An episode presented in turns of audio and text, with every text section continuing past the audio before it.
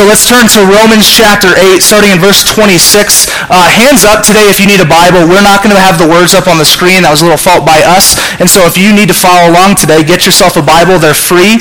Uh, the people will be coming down to pass them out. All right? If you have a cell phone, that works too, usually. All right? So anyone? Don't be shy. There's, see, you always got to say, don't be shy. Then somehow people are like, oh, I thought I was supposed to be shy. Excellent.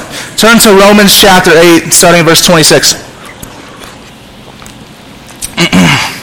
okay, as you're going, let's do a little recap. Um, we are kind of in week two of what we've said is a mini, almost three-week series uh, that Paul gives us in, at, kind of towards the end of chapter 8 of the book of Romans. Um, in this chapter, He's really outlining and headlining the work of the Holy Spirit uh, in covering our past, uh, leading us in our present, and securing our future. Now, in this mini kind of three-week we started last week by showing that there is a reality to present suffering in our lives. Right? That there's no one in here, hear, hear me, there's no one in here who hasn't at least experienced it before, is experiencing it now, or if you're saying that's not me, guess what? This too shall end, and you will be experiencing some pain, some trial, some suffering in your life. It's just inevitable in a broken world. Now, in the midst of this present suffering, Paul comes in, and in this context from last week, this week, and next week, is showing us that in the midst of it, God is not just stagnant. Hear me, God, God is extremely involved in your suffering, extremely involved in your trial. He is not distant, but he's close. And so we saw last week that in the midst of present suffering, one of the benefits is that we get to look to a greater future glory. Right? That, that no matter how bad it gets, we know that we're headed a direction, we're headed to a time, a place where the future glory will reign of God, where no tear will be shed, where we be set free from sin, no pain, no hardship, no suffering, no trial. Okay. Today we turn turn our eyes to the present and what does God do in the present? Amidst, amidst the pain today, what does he do? Because there's some of us, and I get it, last week, right, you're sitting in here and like, okay, you don't know my pain though. Like, you don't know how deep it is, so the whole future thing, yeah, that sounds great. I'm excited for what happens 30, 40, 50, 60 years from now, but to be honest, it still hurts today, right? That, that, if, I'm, if, I'm, if I'm totally honest, listen, I believe in the future thing. Future glory sounds great. I'm all about heaven. That sounds amazing. But it doesn't change too much for me right now. The pain is still at my front door. It's still clinging to my heart. I don't know where to turn. And so what will God do in the midst of the present? And I think this argument is an argument that many would have made who have read this letter from Paul. Let's just go context. The Roman church at this time, this letter was written, and, and it's, you know, 54 to 57. There's some other dates kind of mixed, but somewhere in that reign. But um, this is all during the reign of Nero. Now, um, how many people have heard of Nero? Okay, um, this guy is given the title of the first state-sanctioned persecutor of the church. Right, that, that from his high level of emperor, he was just beating down Christians. Some years later, he would burn down the temple in Jerusalem. This guy hated Christianity. And so hear me, as, as these Christians would sit and hear this letter from Paul, I guarantee you the same things that might stir in you now stirred in them then. Great, man. The future sounds amazing, and I'm excited for what Christ will do, and that does give me some hope, but man, the persecution is still here. So what's God going to do? Right? What is God going to do in, in the midst of that story. So major themes today. Weakness and dependency. Okay? Weakness and dependency. And, and if we're honest with ourselves, um, we're not very good at this, right? We, we don't handle weakness. We don't handle dependency very well. I want to look through it through the lens of what I call paradigms and postures. Paradigms and postures. The paradigms, firstly, again, culturally right now, the paradigm of our day, the set rules for our day is that weakness and dependency are not only not good, but they're shameful. Right? That, that if you're not good at something, you should be shamed. You should feel guilty. Right? If, if you can't, depends. If you can't do something yourself, you're weak. Right? We are a culture that is completely filled up by, I've got this. I don't need any help. We've all experienced it, whether or not you're, you're a student, you're in your occupation, you were growing up. over and over and over, we are constantly told, figure it out yourself. Don't lean on other people, because if you lean on other people, if you go to some other source, then it's not you. There's no pride in that. There's no pride in receiving help. And so constantly the paradigm of our day uh, is, is really shaped by four words. Really shaped by four words, and they're words that were coined by a guy named Charles Darwin. And it's survival of the fittest. Okay? This is, what, this is why the air we breathe is so so against you looking outward for help or believing that weakness could ever be good. Because in this world, in our culture, it's all about survival of the fittest. That if you're not good enough, you're to be cast aside. Stop slowing us down. Stop hindering me. It's very self-focused, and it's very about our succeeding at the expense usually of other people not succeeding. And so this has become the paradigm, the structure with which we understand life now. Survival of the fittest. Take care of yourself. Don't worry about other people, and surely don't ask for help because that's just going to make you seem weak. Now, weakness and dependency, not good for us. So then, in the midst of it, there's two postures with which we approach whatever worldview or paradigm you want to sign up for. Because we're going to see in just a moment that there are multiple paradigms. There's the paradigm of the world and survival of the fittest. There's another one that the Bible gives us, which shows us that weakness and dependency are not only helpful, but are very good things for the soul. Okay? And so in the midst of this, we can approach either paradigm with a couple different postures, and this is true about everything, and it's pride and it's humility. What of those two postures do you approach the culture with, the paradigm with? Is it from a sense of pride? Because let's be honest, that's most of us.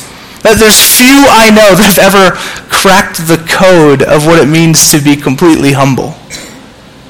We tend to usually kind of walk around center of the world thinking we're far better than we actually are mostly that's derived from the fact that we don't actually judge ourselves based on any other standard other than how's the person next to me doing.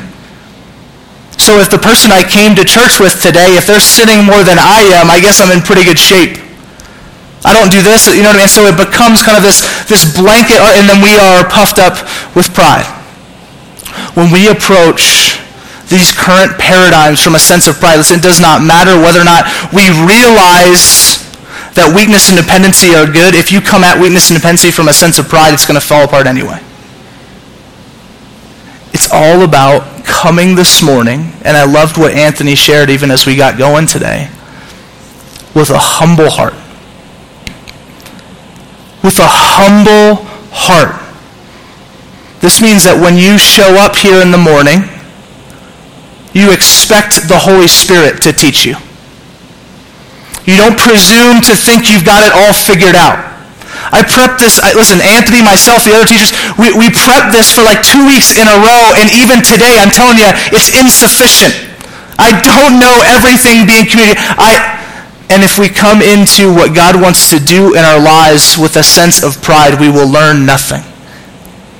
When we approach Him with a sense of humility, God, I need you, we can actually be moved along and closer to God humility and pride, these postures are going to drive everything. Let me tell you a story.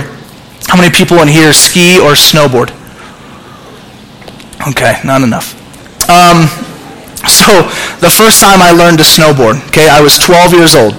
And uh, I had already skied for about five years up to that point. Okay, so at about seven is when I first learned to ski. At 12, um, my, I learned how to snowboard. And that was, listen, that was like God's grace and mercy, right? I mean, just like, they're not going to ski anymore. Um, that I shouldn't have said that. There's a lot of skiers in there, isn't there? How many people ski? How many people snowboard?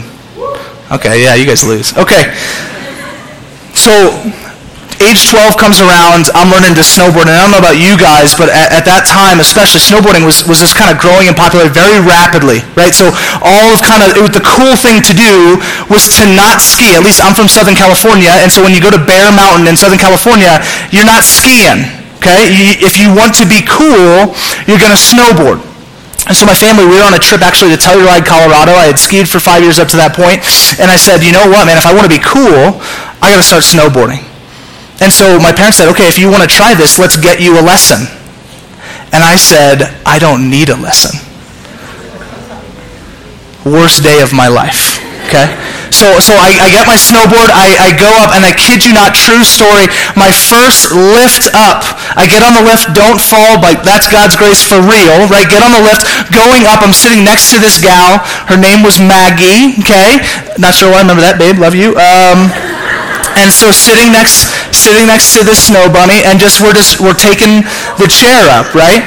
And uh, it's just the terminology, friends. Okay. So we're taking the lift up, and she says, "So do you? I mean, that, like, are you really good?"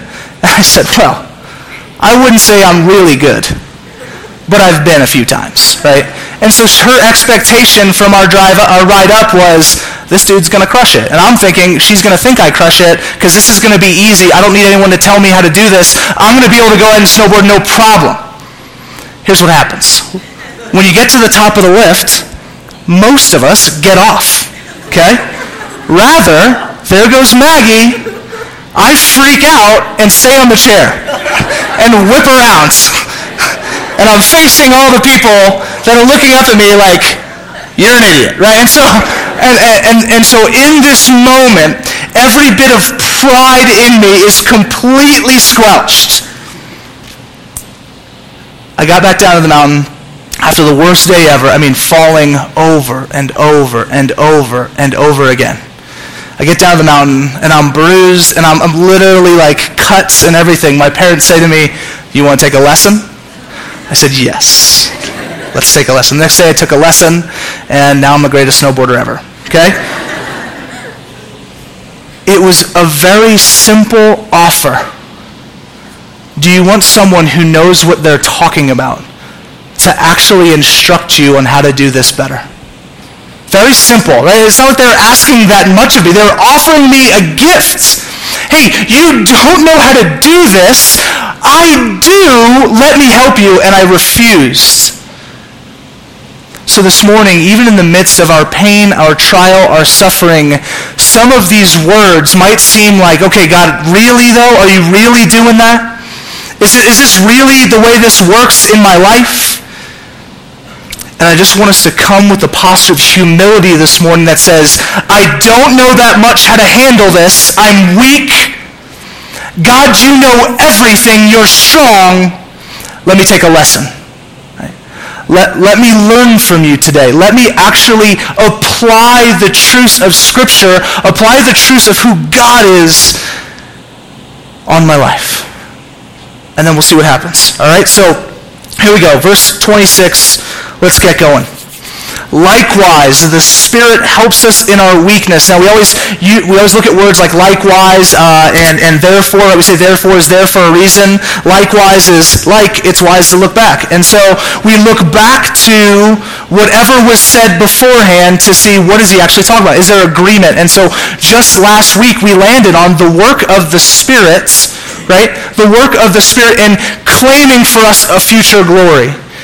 Giving us a semblance, a piece of the work of God in loving you enough to care for you in the midst of your suffering. Right? And so likewise, in other words, here's more that God is doing. It's not just that he says, okay, here's this future deal, you're going to love this, and then just stepped out.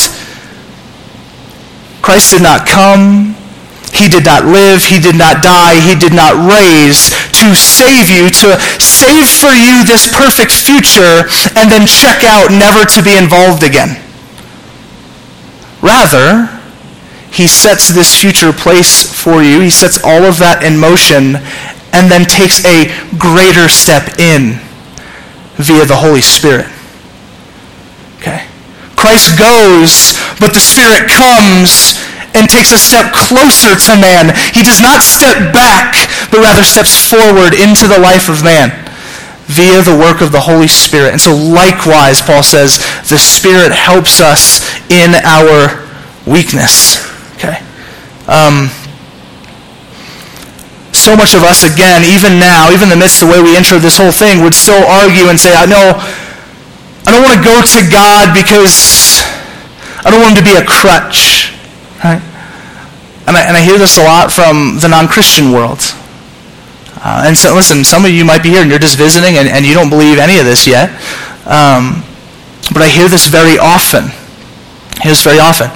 Man, Christians just believe in God because he's a crutch for them right? That they can't handle reality, they can't handle pain, they can't handle this world, and so they have to lean on this, usually they use the word sky fairy or something like that. They have to lean on this imaginary being so that they can actually live in this world. And I might have I think I did share this with you guys maybe six months ago or something like that, but I told a guy once sitting in a coffee shop who had that very same claim for me and said, man, you just, God's just a crutch for you. I don't need that. I said, you have no idea. I said, He's far more than a crutch. I said, God truly is a wheelchair for me. I said, man, it's not just I'm able to limp around and lean on this. I'm not just able to lean on him and continue on. Man, I need him to push the stinking thing. Because I'm that stubborn and I'm that prideful. And so the Holy Spirit comes in and says, no, put everything on me. Don't just give me a few things. Don't just give me the things that you just can't handle, right? Don't try and do, I'm going to do 99% of it, but that 1%, okay, then I'll go to God. The Spirit helps in our weakness. Listen, and we are filled with it. Right? I mean, if we're honest with ourselves, that even the things that we think we're great at, we're not that great. Right? We're, we're just, listen, there's always someone better and there's always someone better than him or her. And there's always someone better than him or her. That there's no pinnacle to your greatness. The only pinnacle we find is God himself, and you are not him. Just by our reality, by the brokenness of this world, we are all far more weak than we ever, ever dare acknowledge. Okay? And so the news, the good news that the Holy Spirit, the one that God sent to step closer to humanity, would actually intercede and help on our behalf is very good news for us this morning. Okay. Let's keep going. Second half, verse 26. For we do not know what to pray for as we ought. Okay, for we do not know what to pray for as we ought. So, okay, many of us would still kind of hear all of this and we're still trying to find, okay, well, what does this even look like? Because I've asked God. You're saying that I'm not dependent. I'll tell you what, in my trial, I've asked God a bunch of times, God, would you come in and would you save me? God, would you come in and fix this because I can't handle the brokenness and the pain and the hurt anymore? But and listen, a lot of you, even today, this morning, you woke up and in the midst of the suffering and trial you're in today, prayed, God, deliver me, and you thought, man, I've been praying this prayer for months now and there's been no change. So where's, where's God in that? Did God just drop the ball then? Did God take a day off? Did he take every day you've ever prayed that prayer off and then that way he never has to actually take care of you? I don't think so. I don't think so. Because the truth is, for we do not know what to pray for as we ought. I feel like we have an ignorance when it comes to prayer, when, an ignorance when it comes to just general communication with God. This doesn't mean anything malicious. It means we don't know what Scripture, for you do not know how to pray. And I feel that this ignorance is in three different ways. It's an ignorance of heart, an ignorance of body, and an ignorance of expectation. Okay. An ignorance of heart, we're going to talk more in a moment, but essentially, we pray with us in the center, not God. Okay? So our hearts are inclined to all of our prayers be, okay, what, in what way does this make the best outcome for me happen? Not, okay, God, what's your will? Right? Not, God, God, what do you have? What's your will? What are you saying? What would you have me do? What would you have me believe? What would you have me say? On and on. And so we're going to come back to that in just a second. The second one, ignorance of body. Now, uh, many of you guys have probably heard this stat that most of nonverbal commu- or most of communication is nonverbal, right? That what people hear, so if I'm talking with Anthony and we're sitting down and he's saying stuff to me, that a lot of what he, uh, a lot of what he does with his body, his gesturing, his movement, his posture, his tone, his pitch, on and all of that stuff has nothing to do with words, communicates far more than anything else.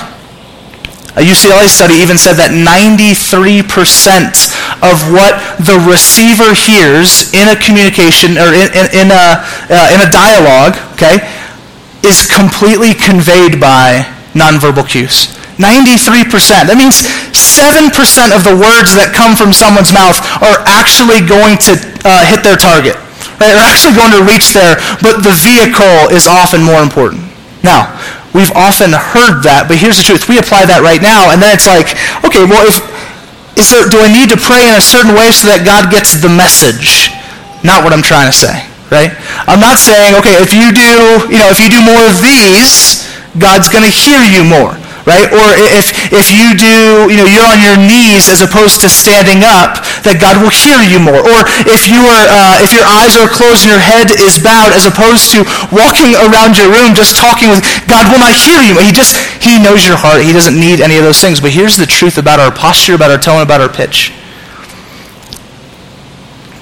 Multiple, multiple studies continue to come out that show us now that the way that we sit, the way that we do with our gesturing and our hands and our posture, what we do with our tone and our pitch and our eyes and our movement, all of that rather influences the speaker far more than we've ever known before.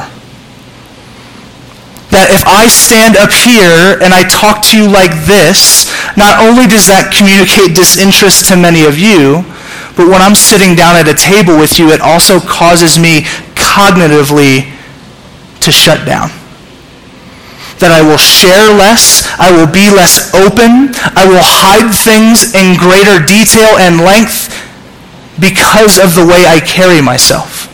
When you sit slouched, you tend to speak with greater apathy than you do than when you're leading forward and engaged in a conversation. It's not just about the receiver, it's about the sender of the message.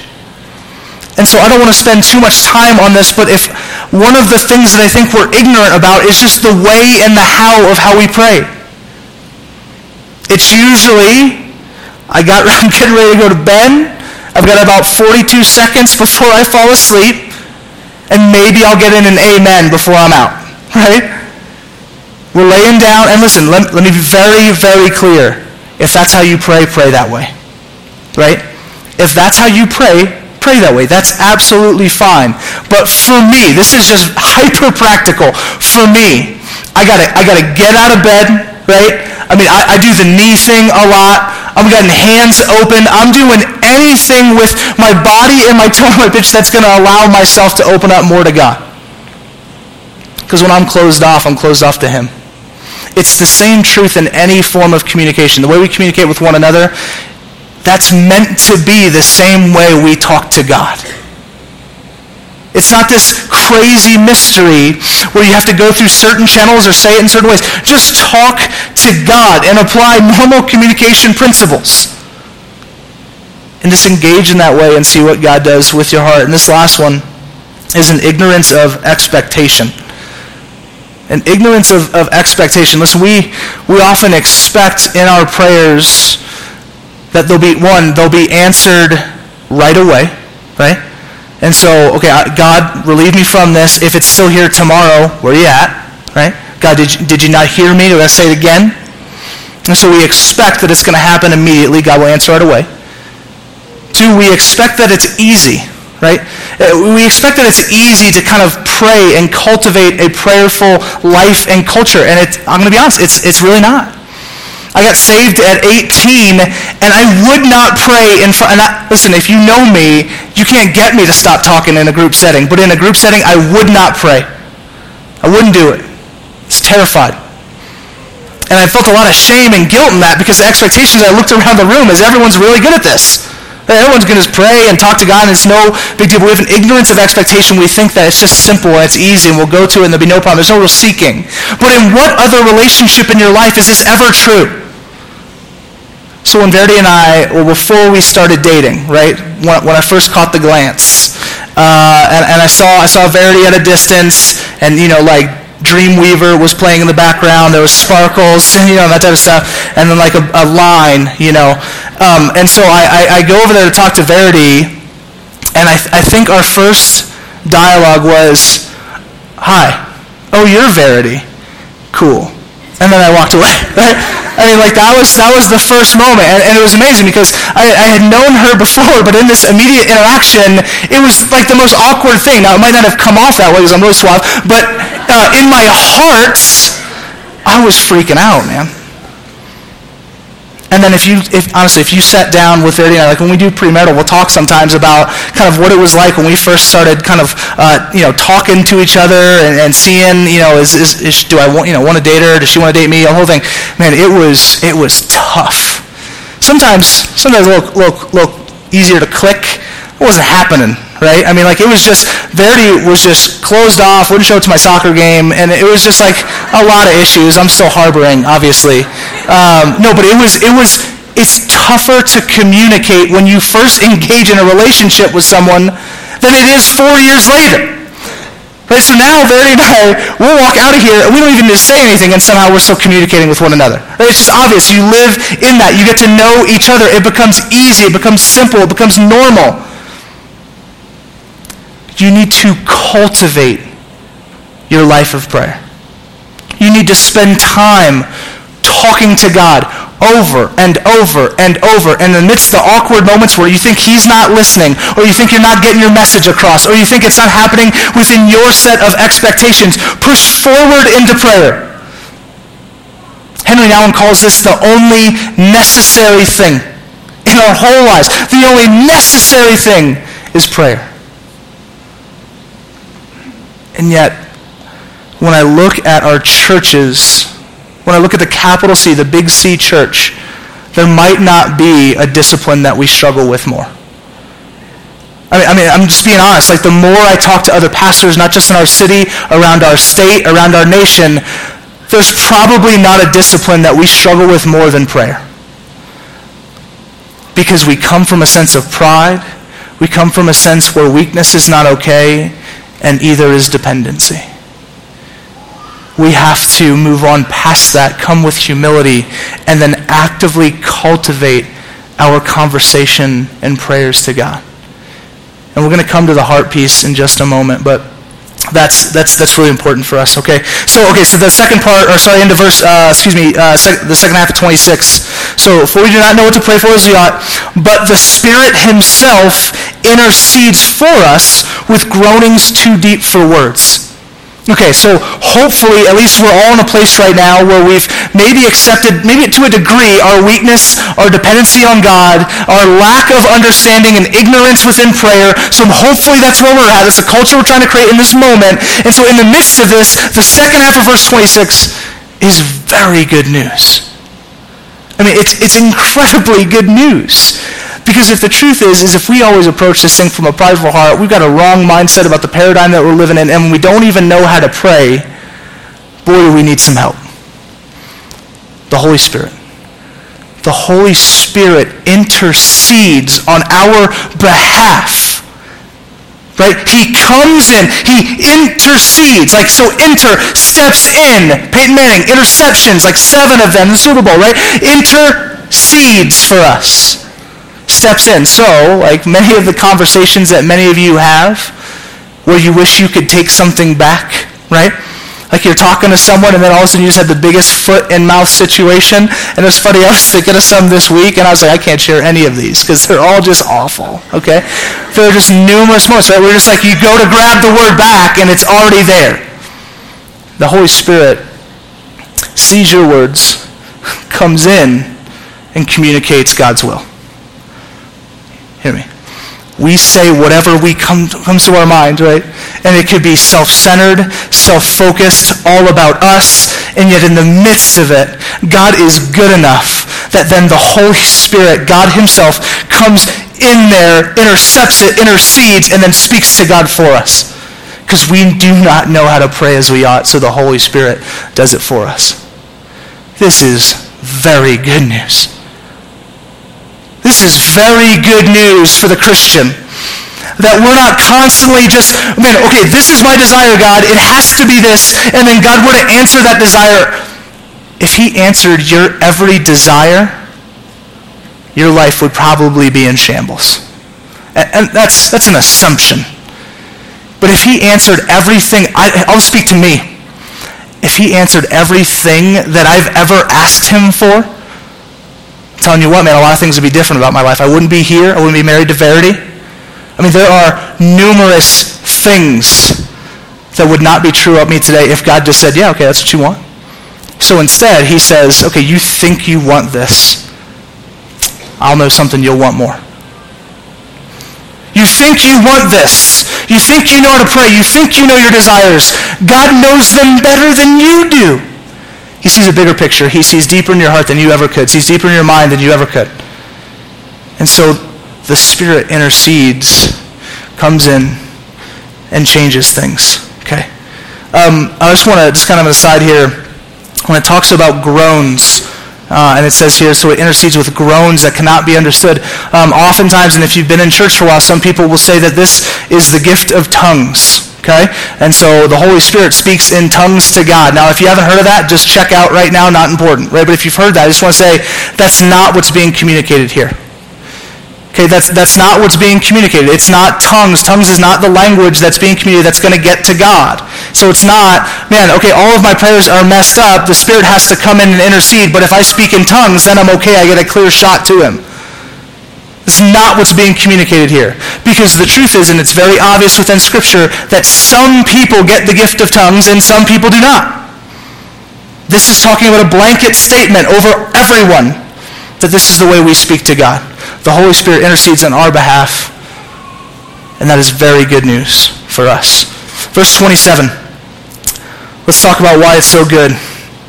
Why it's so good. Verse 27. And he who searches hearts, that's God, knows what is the mind of the Spirit because the Spirit intercedes for the saints according to the will of God. We need to just spend a moment as we wrap up here on the will of God Okay.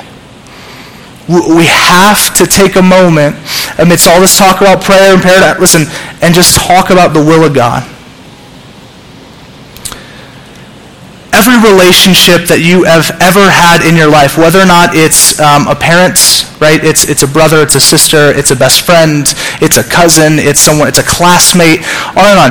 You and I give value to what they say is true right? And, to varying degrees. And so my parents, right, I give them higher value in what they say is true than I do my brother. I love my brother. My parents have just been around longer and they know more about me and more about my life, especially when I was younger, especially when I was a kid, right? My wife knows far more about me than anyone in this world. In fact, yesterday we were driving in the car, and what seems to always come up in our conversations is Verity saying, if people only knew the real you, right? Which is like never good, okay? Um, just so the real me is, is very sweet, and, uh, but is extremely goofy and sings a lot, okay? And so, Verity knows me better than anyone else in this world, and so I will give greater value to what she believes is best for me than Anthony. And Anthony's a good friend, but he doesn't know me like Verity knows me. So we have to take a step back and ask ourselves, do we actually believe? Do listen, do you actually believe that God knows more about you than you know about yourself? Do you actually believe that God is who he says he is? That he is sovereign? Right? That he is omnipotent He's all powerful. He's omnipresent. He's everywhere. He's omniscient. He can do it all. Do you believe that about God? If you do, that is going to greatly influence how much you allow His will to be placed on your life. It starts there. And what do you believe to be true about God? It always comes back to Him. What do you believe to be true about him? Listen, if, if you're sitting in the boat, maybe you're a non-Christian here, you're like, I don't even believe there is a God. Okay, well, guess what? His will is not going to play too much in your life then, will it? Right? Like, like the students that Danielle already shared about. They think they're great stories, but they don't believe that there's an actual living God behind them. And so those stories are not going to have application to life. Listen, hear me, Christian, if you're here today, if you believe this to be true about God, the will of God is the best possible news you could ever receive. That the God of the universe, who knows everything, who sees the picture all the time, would orient and set your life on a trajectory based on His will and not your own. We fight this to the teeth, man. God, I know better than you. God, I, I know you think that this is going to be better for me, but I know better than you do. That, that's the normal posture. That's the prideful posture. The humble posture as we approach, approach a good and perfect and omnipotent God is, Lord, let your will be done. As hard as it is, as frustrating as it is sometimes, it is the best possible news for you and for me. Okay? God directing our steps and our paths in his ways.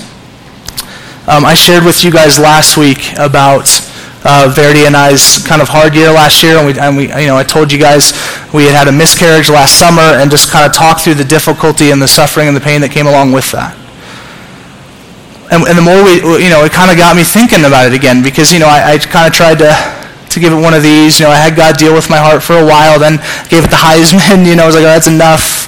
That's enough of that. And then last week, you know, some of this really got revisited. And, and you know, so V and I are, we're talking about it this week. And, and here's the truth. I still have questions. I, mean, I, I still don't know why it happened. Like, it, it's not as clear cut. I, I don't know why it's better that amidst all of our friends that have kids, Verity and I don't have one right now. I, I don't, I do not get that. But I believe that God is who he says he is. I believe that he is good. And I believe that he's powerful. And it's because I believe those things to be so true that even in the midst of pain, even in the midst of questioning, I can get up in the morning and say, I love Jesus. And I can talk to God. I can pray to God. I can speak to Him in full assurance of faith that He knows what is best for me. He is a good Father. There is not a Father that I know. And listen, there are bad fathers in the world, surely. But the fathers that I know would do anything for their children, including, including something that might hurt temporarily that will save them in the long run. It might hurt for the moment. The kid that's getting around the street, you yank that kid back. You don't just say, hey, maybe don't do that you grab that kid and you yank him out as the oncoming car is coming. Because the dad sees something the kid cannot see. Our God is a good father. Approach, speak, pray to him as such. And in the midst of it, not always, but sometimes God will give you great gifts. And so we don't know why we lost our last baby, but we are very excited for the one that we're about to have. Sophie and I are, I don't know, like 14 weeks pregnant. And, yeah, yeah, right? And, uh, and everything's looking great. And we're hopeful, right? We're very, very hopeful that the next 26 will go as well as the first 14. But if they don't, it changes nothing about God. It changes absolutely nothing about God. He is good. He is faithful. And so as we approach him in prayer, even as we stumble over ourselves, the goodness of God, the Holy Spirit will come and say, I've got something better. And so we'll wrap this and land this here. Isaiah 53:10 says this about Jesus. It was the will of the Lord to crush him. The will of the Lord to crush Jesus. He has put him to grief. When his soul makes an offering for guilt, he shall see his offspring. He shall prolong his days. The will of the Lord shall prosper in his hand. The will of God is always good. Always good, even when it looks like the worst possible outcome. It's always good. He's always faithful. Let's keep hitting that for us because that is at the heart of every bit of our suffering and trial. What do we believe about God? when we believe that he is good and he's faithful and he's true, I'll tell you what, man, that future glory looks even better because we know we're going to spend eternity with him. When we believe that he's good and powerful, the present interaction of the Holy Spirit in our life looks really good because we know that it's a good God that is communicating for us, interceding on our behalf in ways that we never thought to even ask for. What do we believe about God?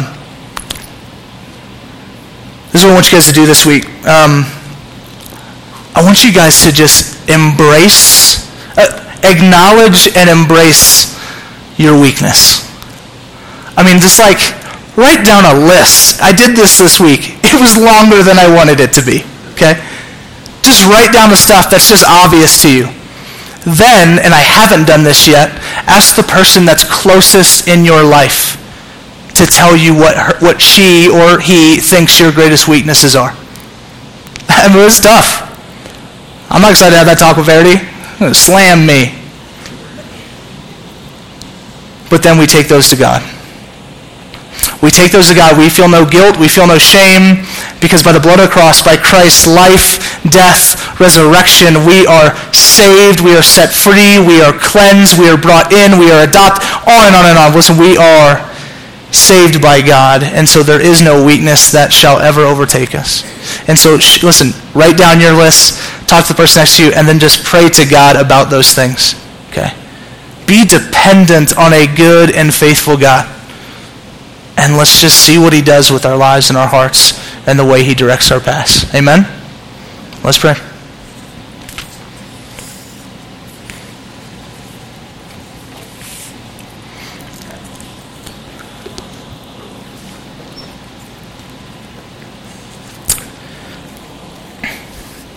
Jesus, thank you for thank you for grace that we cannot see. God, it's, it's, it's a lot easier for me, I think for all of us, to boast and celebrate the graces that are very obvious.